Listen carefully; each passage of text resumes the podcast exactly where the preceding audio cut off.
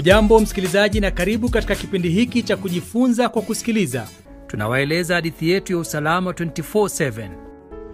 Licha ya kupewa kashfa na kudharuliwa na wananchi kila siku, askari wetu wa vikosi vyote kuanzia askari polisi, askari wa trafiki, askari jela na majeshi yote ya anga, maji na nchi kavu, na hata askari wa vitengo vya kibinafsi visivyokuwa vya kiserikali vinavyoweka usalama majumbani mwetu, barabarani, mabenki, hospitali, jela, mipakani na kwengineko, sio wakati wa asubuhi, mchana au usiku wanapojitolea kwa kila hali, wakati wa mvua, jua, baridi au pepo mkali, na kuziacha familia zao ili kutulinda na kuacha tukiwa salama. Hakuna anayejali shida wanazopitia, badala yake ni kuzidi kuwalaumu. Ni wakati wa kuwashukuru. Tunaanza kipindi chetu cha tano na cha mwisho pale ambapo Patel anaingia kwenye private ward na kumwona mkewe Rifar Katondi. Karibu tusikilize yanayotokea. Mama Kadilo, Mimi ndiyo mama Tindo. Kadilo ni mume wangu ambaye yuko hospitali ya kaunti baada ya kupigwa risasi na wezi akiwa analinda benki yako. Dadi, yeah. mama iko perfect. Eh, mama Tindo hapa yeye kusha tolea yeye blood one pint. Oh, thanks, thanks so much. How much I pay you for your blood? Mamangu hakuuza damu yake, alimtolea kwa sababu ya urafiki ulioko kati ya my brother na mtoto wako Shafik. Thank you very much, huh? God bless you, God bless you. Hata wewe Mungu akubariki. Kabla wafurahie hilo, wanasikia miguu ya mtu akija mbio mbio huko kwenye private ward. Kuna nini? Mam, sister, hata baada ya kuwekwa ile damu pint mbili, baba bado hali yake ina worsen. Daktari anasema anahitaji damu nyingine ya O positive. Or positive? Ndiyo, Sharfik, beba mimi nipeleke mimi huko. Wapi? Or Kadilo will die. Peleka mimi hospital ya county natoa mimi damu. Yangu iko first and first class or positive. Okay daddy, twende. Tindo, let's go. Mbio za Shafik na wenzake ziliishia kwenye roadblock aliyopita asubuhi na kubishana na maafande.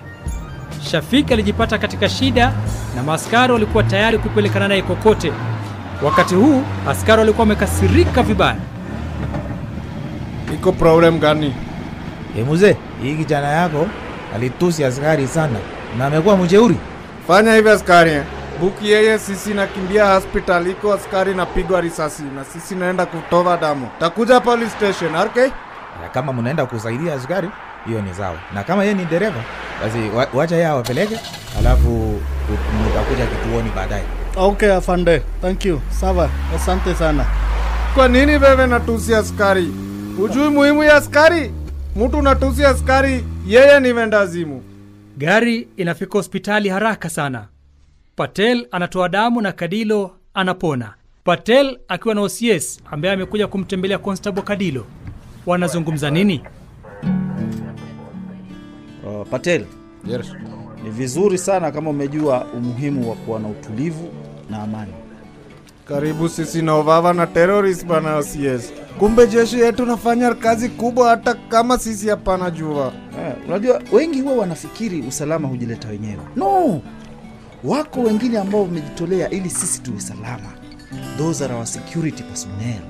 Leo karibu napoteza mama Shafik, bibi yangu penda peke yake rohoni mwangu.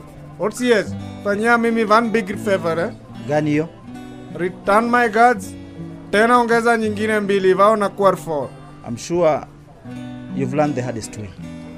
Naona umejifunza sasa. Sasa hata kijana wako mwambie asikose kwenda police station kuandikisha statement.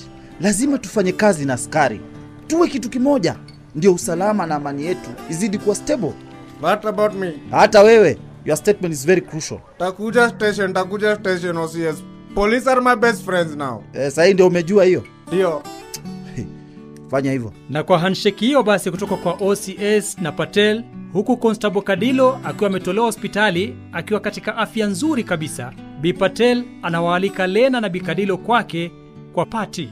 Patel na kijana wake wanaamua kuwa raia wema tena wanaoheshimu kazi ya askari wote. Chengo anafika na kuwachukua Bipatel na Bikadilo na Lena kuwapeleka nyumbani kwao, na Shafik wakitoka kituo cha polisi, yeye na babake kuelekea nyumbani baada ya kuandika statements zao police station. Kwa mara nyingine tena tunafaa kuwashukuru askari wetu.